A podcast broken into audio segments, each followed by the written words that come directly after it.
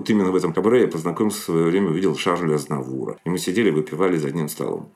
Каждый раз от сейчас пандемии с друзьями ходили и открывали для себя что-то новое.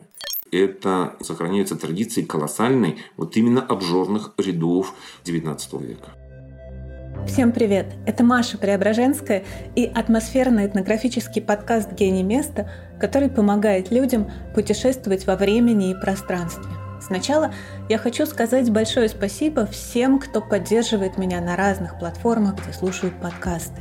Спасибо вам за ваши отзывы, спасибо за то, что подписываетесь. Я это очень ценю. А самое главное, ваша активность помогает поднять рейтинг проекта и сделать так, чтобы его увидело и услышало как можно больше людей. Ну что, полетели? Мы отправляемся в Париж, который, если честно признаться, немного грустит без туристов, без открытых ресторанов, без выставок, без кафе. Можно сказать, что Париж даже плачет, поскольку в момент нашего разговора с моим гостем в городе шел настоящий ливень. Кстати, вы его скоро услышите. Забавно, что при этом в Москве, где нахожусь я, стояла аномальная для мая жара. Итак, здравствуй, Париж! Говорить о нем мы будем с Евгением Елисеевым, человеком с питерской душой и необыкновенно горячим сердцем, влюбленным в Париж. Евгений – президент фестиваля Digital Opera, искусствовед и большой специалист по французской столице. Евгений, если бы вы были художником и рисовали картину Парижа, то какой бы палитру вы выбрали, какой стиль? Я очень люблю эпоху французского импрессионизма. Мало того, я живу под Парижем, и у меня дом находится там, где Клод Моде нарисовал свои знаменитые маки. Теперь уже от этих маков, конечно, уже ничего не осталось, только у меня в саду они там растут. Клод Моне и маки. Картина Майки Клода Мане, она довольно известная, и многие знают, что написана она была в предместье Парижа, местечке под названием Аржантей – Клод Мане переехал туда в 1871 году. Он снимал там дом, где жил со своей семьей. Он прожил там около семи лет. Это был очень плодотворный период его жизни. На самом деле, в середине XIX века очень многие парижане стали отправляться на выходные за город. И Аржантей было одно из таких излюбленных мест. Туда отправлялись люди, которые хотели провести время на воде. Там было очень много прибрежных кафе и ресторанов и возможность заняться яхтингом. На эту моду повлияло открытие Сен-Жерменской железной дороги. Всего 20 минут, и вы на станции Шату, а Шату уже рукой подать до Аржантей. Вся эта, если можно так сказать, подпарижская жизнь в то время была очень веселой. Люди собирались э, на побережье, сидели в кафе. Рестораны назывались генгет. Вот в этих генгетах были очень веселые мероприятия, танцы, вечеринки. И публика была совершенно разная. И именно эту публику увековечили импрессионисты, которые тоже проводили время в этих парижских пригородах. Сейчас бы мы сказали, что это был такой воркшоп для импрессионистов. В Аржентее творили Клод Мане, Агюст Ренуар и Эдуард Мане, например. Клод Мане называет время, проведенное в этом городке, самым счастливым и безмятежным временем своей жизни. Ну, правда, надо сказать, что жизнь у него была вообще нелегкая. Картину удавалось продать не всегда, и вот на деньги, вырученные после одной удачной продажи, Клод Мане покупает лодку, сооружает на ней шалаш и делает такую водную мастерскую, и с этой лодки он рисует свою замечательную серию лодок в Аржантее. И многие искусствоведы говорят, что именно там сменилась творческая манера художника. В его работах стало больше тепла, больше света, палитра стала богаче и энергичнее. Цвет только один. Когда вы поднимаетесь на вершину Монмарта, ты видишь Париж. Вот такой светлый, в каком-то в песчаном таком цвете, он есть такой. Другого в Париже нет какие-то размывчатые контуры, понимаете, как немножко в дымке, в такую, и очень светлый. Для меня Париж всегда светлый, светлый город. А каким вам показался Париж при первом знакомстве? Мне пришлось после отъезда из России, я уехал в 1984 году, жить еще в некоторых странах. И в Австрии жил, жил в Венгрии, жил в Италии. Но могу вам сразу сказать, когда я приземлился первый раз в аэропорту Шарль де Голля, вот ощущение, что я дома, это было такое вот отчетливое понятие, что наконец-то я перестал мытаться, вот судьба меня помотала. я приехал к себе домой. Это было в аэропорту. Я еще не знал, где я буду жить. Не знал, что, как моя судьба сложится. Это было вот ощущение вот дома. Только разница, что надо говорить по-французски. Но тем не менее, очень многие, кто попадает в Париж, даже сами французы из других городов, говорят о местном снобизме. Вы согласны с этим? Я с этим совершенно не согласен, потому что сказать, что в Париже очень большое количество истинных парижан, нет, это маска. Да, свой разговор, да, своя какая-то манера вести, потому что в Париже много государственных учреждений, скажем так, много банков. Но сказать, что парижане такие, ну, может быть, замученные больше, когда приезжают на Лазурный берег, им надо как-то прийти в себя больше времени. Я никогда не чувствовал вот это вот какого-то пренебрежения. Потом, когда немножко узнаешь Францию, ну, извините меня, уровень жизни во Франции, я скажу, и на Лазурном берегу, если мы возьмем Нормандию, то уже там Британия, или в районе юга Франции, там очень достойный уровень жизни. И кто там проживает, у них никаких нет комплексов, что они не живут в Париже.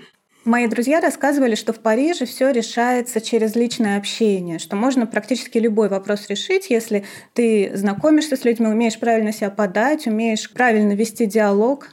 Однозначно. Например, я очень много занимаюсь, очень люблю антиквариат. Так вот, э, как вы думаете, чтобы найти хорошего врача, я иду на блошиный рынок, я спрашиваю у людей, те, которые имеют, как говорится, карны.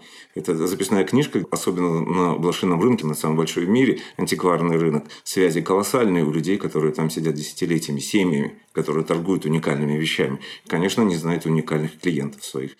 Евгения, это так забавно. Я честно признаюсь, что я много раз была во Франции, но в Париже была всего один раз. Эти пару дней я провела на блошином рынке.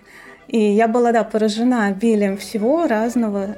Но это же тоже особая такая парижская история, да, посещение блошиного рынка. Ну, посещение блошиного рынка, это, я думаю, что думаю, что это одно из самых интересных мест для посещения в Париже. Ну, чтобы понять, вот, что такое французы, вот этот дух парижский, потому что на обложке очень хорошие ресторанчики же есть, и кафе вот всевозможные. Потом такая возможность пообщаться, поговорить. Потом Франция же никогда не уничтожала, она же накапливала, и поэтому это колоссальный, конечно, резерв всего. Вещи, которые были качественно сделаны поколениями 100, 200, 300, 400 лет назад. Потом плюсы, мы говорим о жизни не во время ковида. Для меня постепенно и для моих друзей практически каждые выходные мы там. Это и общение, и это и знакомство, это какие-то поиски. Редко мы без каких-то покупок оттуда выезжали. А что вы такое находили? Какая-то ваша самая-самая удивительная, уникальная Нет, давайте находка? я скажу. Одна из самых первых уникальных находок, представляете, на полу. Я всегда меня приучили, что надо смотреть в небольших лавках, что лежит на полу. Почему что лежит на полу в углу? Потому что очень часто обращаются к людям в этих лавках, лавки, которые попроще, люди, которым нужны деньги. Э, маршанам, э, то есть продавцам, не всегда это интересно продавать, им надо продавать свое. И вот таким образом я нашел, представляете, гравюры. Первые гравюры с изображением Екатерининского дворца и Петергофа. Подлинники. Подлинников, такие гравюры, понимаете, гравюры делались в небольшом количестве, дальше делались копии. Так вот, это гравюры с самого начала XVIII века.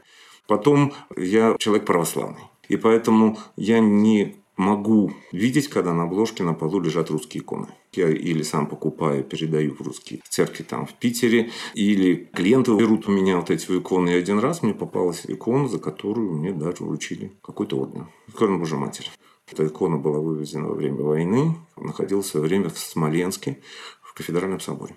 Давайте конкретизируем, где находится этот волшебный рынок, который хранит в себе вот эти все сокровища, и еще вы сказали, что вы там можете провести целый день. Вот как этот день проходит? Блошиный рынок на порно Гленианкур, это Сан-Д'Антуан, ближайший сосед с Парижем находится. При выезде из Парижа сразу огромная эта территория. И очень интересно, как образовался. Блошиный рынок, тоже надо понимать историю. Это после Парижской коммуны, когда фурсаки захватили Париж, ставка и смерть Наполеона III, провозглашение Второй Республики. Конечно, богатый буржуазный Париж понес в сторону Пикардии вещи на обмен. Вот таким образом, это эта дорога, которая идет в Шарль-де-Голь, в аэропорт, это в сторону Пикардии. И вот как раз вот там и образовалась сменовая такая торговля сначала. А потом как бы это все преобразовалось, такие маленькие рыночки, там еще и зерном торговали. Постепенно осталось то, что сейчас осталось. Но мы говорим это ну, с 70-х годов 19 века. Работает, конечно, только по выходным дням. По выходным дням и немножко по понедельникам. Ну, как сейчас будет после ковида, посмотрим. Так вот, на этом блошином рынке есть свои рестораны. И там сохранился еще ресторан, который самый уникальный, уникальный просто. Таких ресторанчиков во Франции осталось очень мало. Это кафе Шантан, где еще сохранилась вот эта культура. Вот мы знаем Эдит Пиаф, конечно. Эдит Пиаф. Все мы знаем, что Эдит Пиаф начинала петь вместе со своей сводной сестрой Симоной Берто. Они были совсем юные. Начинали они в так называемом квартале красных фонарей. И у Пиаф даже есть песня «Она жила на улице Пегаль». И вот как раз эта улица Пегаль находилась в этом квартале с не очень хорошей репутацией. И об этой улице в своих воспоминаниях писала Симона. Она писала, что люди, которые приходят на Пегаль ночью, далеко не сливки общества – но таким мы были по вкусу. С нами было просто, нам с ними тоже. Она пишет о том, что это были люди. Какие? Взломщики, сутенеры, воры. Да, это был блатной мир, а еще это был мир пригородный, потому что в то время этот район уже был, конечно, в черте города, но, например, содержал в себе какие-то черты даже сельского пейзажа. Район так называемой стены откупщиков, построенный в конце XVIII века во времена Людовика XVI по просьбе этих самых откупщиков, людей, которые собирали налоги за ввоз в город различных товаров. И в конце XVIII века здесь уже селился бедный люд. В XIX веке район вошел в черту города по грандиозному плану реконструкции Парижа. И тогда Здесь продолжали селиться бедные люди, потому что жилье здесь было дешевым, нравы были еще сельскими. Ближе к концу XIX века в этом районе собираются бедные студенты, писатели, скульпторы, вообще разные творческие люди, музыканты, художники. Они могли арендовать за очень небольшие деньги здесь не только комнаты, но и студии. Ну и, конечно, в 1889 году на бульваре Калиши появляется кабаре «Мулин Руж». Кстати, вот я подумала, не случайно, наверное, кабаре было стилизовано под мельницу. Опять же, потому что этот район был с таким немножко пригородным акцентом. Открытие Мулин-Руж приурочили к окончанию возведения Эфелевой башни и к началу Всемирной выставки. И вот тогда этот район уже получил свою славу района красных фонарей. Кстати говоря, на улице Пегаля открылось первое русское кабаре, потом таких кабаре и заведений для русских открылось еще очень-очень много. Вот сейчас район площади Клиши уже потерял свой пригородный шарм. И вот как раз блошиный рынок, о котором мы сейчас говорим с Евгением, наверное, по атмосфере он очень близок к району красных фонарей, в то время, когда на его улицах пела юная Эдит Пиаф. Есть э, наша любимая певица, которая уже далеко за 80 лет, которая поет репертуар Эдит Пиаф. Она выступает там, и по версии, ее не такой, что ее приглашала даже королева Бельгии в свой день рождения. Вот именно в этом кабаре я познакомился в свое время, увидел Шарля Азнавура. И мы сидели, выпивали за одним столом. И эта обстановка уникальная. Я так понимаю, что блошиный рынок – это часть парижского образа жизни. А что еще такая вот большая часть парижского образа жизни? Вот сейчас мы ждем открытия совершенно новых уникальных музеев в Париже. Например, музей – это коллекция Пино, 22 мая уже. Что это такое? Это будет посвящено современному искусству. Ожидается, что в какой-то мере это будет в чем-то конкуренция центру Помпиду. Находится в уникальном месте на улице Лувра, это в двух шагах от Лувра. И это рынок, бывший рынок Парижа, где обжорные ряды. И в здании, в котором находилась зерновая биржа, потом э, находились какие-то там госучреждения. И вот сейчас это пино полностью предоставлено на такой круглой формы, и он будет уникальный. На фоне того, что происходит, понимаете, открытие такого еще большого музейного центра для Парижа – это очень важно. И сами парижане ходят в музеи, да, и посещают выставки? Однозначно. Это образ жизни, без которого нельзя. Кафе и выставки. Евгений, вот вы сейчас сказали о том, что этот замечательный центр современного искусства открывается на месте старого рынка, который упразднили. Насколько я понимаю, это общая проблема таких крупных городов с историей, как Париж. Огромная часть их прошлого уходит таким образом освобождаются огромные территории. А как их использовать? Вот эта проблема вот таких исторических центров, я считаю, колоссальная. Это место вообще само по себе уникальное. Даже вот Анжелика Маркиза Ангелов, она там пряталась в катакомбах, где там около рынка, где жили цыганские бароны. Центральный рынок. Парижский центральный рынок или Леаль всегда был очень большой и важной частью города – его еще называли черевом Парижа, с легкой руки или с легкого пера, и Милязоля, который очень много описывает этот рынок в своем одноименном романе. Он сравнивает его с паровым котлом, потому что это такая громадина, освещенная огнями из стекла, из чугуна. Эта громада походила на гигантское металлическое брюхо, затянутое болтами и заклепанное, созданное из дерева, стекла и чугуна, оно отличалось изяществом и мощью механического двигателя, работающего с помощью тепла под оглушительный стук колес. Вот таким вот большим этот рынок казался во времена Эмили Золя. Это действительно была большая часть городской жизни. В это место со всех частей Франции стекались повозки, нагруженные различной едой, мясом, сырами, зерном. По утрам повара и кухарки приходили сюда для того, чтобы купить продукты. Здесь проходила социальная жизнь Парижа в течение нескольких столетий. А вообще изначально когда-то эта территория была болотом, окруженным огородами и полями. Потом был осушен правый берег Сены, и здесь вырос вот этот самый район, куда в XII веке по приказу Людовика VI перенесли рынок и перенесли склады с острова Сите. Так рынок просуществовал почти три века.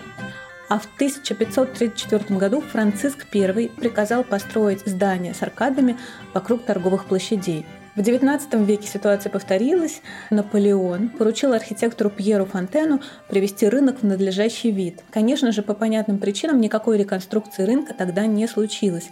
К этому проекту вернулись только в 1845 году. Его передали архитекторам Виктору Бальтару и Феликсу Кале.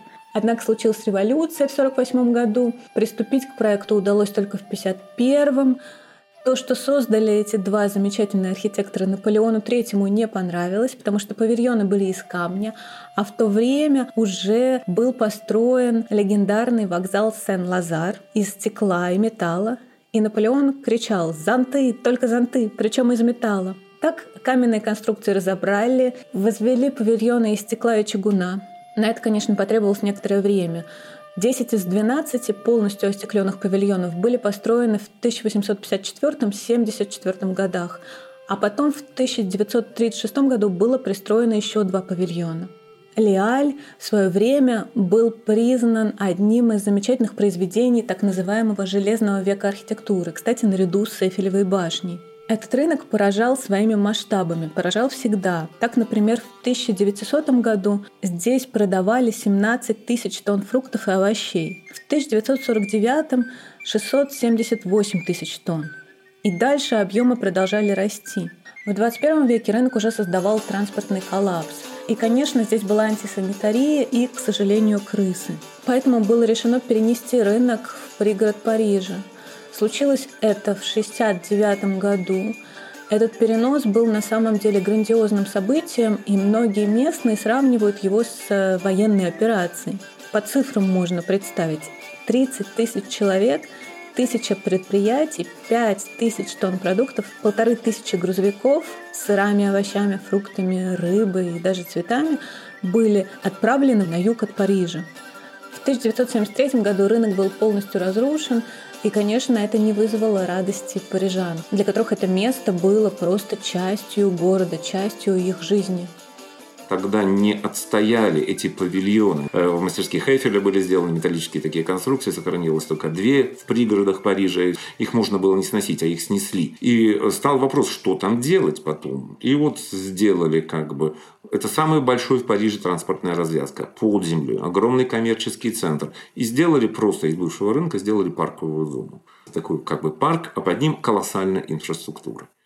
Ну и, конечно, огромное количество ресторанчиков. И там один ресторанчик есть. Традиционный самый лучший луковый суп. Это сохраняются традиции колоссальной вот именно обжорных рядов XIX века. А что же произошло с замечательной городской традицией по воскресеньям посещать рынок? Так как центральный парижский рынок убрали, уже такого рынка нет. В каждом районе, в Париже 20 районов, есть какая-то такая улица, выделенная, и в два раза в неделю происходят рынки продуктовые, которые привозные. Фермеры, какие-то негацианты приезжают вот на улице торгуют вот этим. И вот это, конечно, стиль жизни. То есть для парижанина не сходить, не купить чего-то свежего. Парижане не очень часто смотрят даже на цену они видят качество продукта. Потому что вот мы не считаем, что у нас продукты дорогие. Вот я, например, никогда не смотрю на цену. Ну, честно говорю, не то, что я богатый человек. Просто вот как-то привыкли на полсантима больше, на полсантима меньше. Поэтому вот парижане вот тоже, они не торгуются, они ищут просто то, что, что это была качественная продукция. И это образ жизни, конечно. А что покупают обычно на таком рынке? Ну, во-первых, конечно, всевозможные мясные продукты, и свежее мясо, и какое количество сыров. Вот основное. И овощи. А правда ли, что приходят с такими красивыми корзинами на рынок до сих пор? Ну, кто себя уважает, потому что смотри, какой район. Вы поймите, что все районы разные. Но в центральных районах ты видишь очень красивую публику, которые, знаете, очень часто вот обидно говорят, что ой, мы не видим парижан на улицах там и все такое прочее. Потому что мы же, кто это говорит, он же не живет в Париже. Он как турист, он ходит по тем маршрутам, где ходят туристы. Правда ли, что истинный парижанин не любит покидать свой родной район? Это точно. Но если мы говорим о 16-м, где живут очень богатые состоятельные люди, это в сторону Булонского леса, если из центра ехать, то, конечно, он колоссальный район, и он самодостаточный. И он очень удобно территориально находится, потому что до центра Парижа даже пешком можно дойти. У тебя сразу бульвар Периферик. Выезд из Парижа в сторону аэропорта или в сторону Нормандии, куда парижане в субботу-воскресенье уезжают, это же на курорты до Вильтрувиля, Нормандии, к Ла-Маншу. И это очень удобно. Ты не пересекаешь город, ты не пересекаешь другую конгломерацию, а сразу выезжаешь. 16 район достаточно снобистский. Но есть районы, например, которые не сравнится между Эфелевой башней и инвалидами, но это космос. Привыкают, понимаете, привыкают. Кто начинает жить в Париже, он больше не может жить без своей булочной, потому что он начинает знать уже всю семью булочника. Без этого нельзя. И как ты от этого уедешь? Нет, ты уже привыкаешь, ты уже оседаешь в этом районе. Насколько парижане общительны и могут ли с тобой заговорить на улице или, например, сделать комплимент незнакомому человеку, как в Нью-Йорке? Поверьте, в кафе, везде. Ты можешь договориться, сделать комплимент какой-нибудь даме, девушке, которая сидит за столом, и вы можете объединить столы и общаться потом целый вечер сказать, что на тебя так посмотрит кто-то, никогда такого не будет. Понимаете, особенно там какая-то компания. Им все равно интересно что-то. Интересно общение. Им интересно какое-то вот, ну, новое что-то, открытие чего-то. Нет, общение – это самое главное. Понимаете, чтобы понять народ, народ, чтобы понять, где ты живешь, это прежде всего будьте добры, выучите язык. И, как говорится, будьте открыты к общению. А есть ли у вас любимые места в Париже? Но, может быть, это даже не какие-то достопримечательности или известные места, но именно такие ваши, куда вы приходите и отдыхаете душой? Сказать конкретное место – нет. Как мы делаем со своими друзьями? Вот особенно сейчас во время пандемии мы выбирали, например, какую-нибудь станцию метро. Не в каком-то районе около Лувра или около Нотр-Дама или где-то. И мы пересекали город. Каждый раз а я живу уже больше 30 лет в Париже. Вот сейчас пандемию с друзьями ходили и открывали для себя что-то новое. Выбирать тот район, который ты ничего не заглядывал, улицу какую-нибудь, какой-нибудь квартальчик. Вот это интересно. А свои любимые районы, какие свои любимые районы? Я безумно все люблю, что около Пале-Рояля. Пале-Рояль. Пале-Рояль сегодня приходит для того, чтобы прогуляться по замечательному парку, посидеть в кафе, купить что-то в дорогих бутиках. Но на самом деле немногие знают, что в этом месте был открыт первый пассаж или торгово-развлекательный центр, как бы мы сейчас сказали. Конце XVIII века Луи Филипп II распорядился открыть торговые площади в саду. Так была ознаменована эра пассажей, или, как ее еще называют, эпоха аркад, которая продлилась аж до 30-х годов XX века. Почему создание такой галереи было так важно в то время?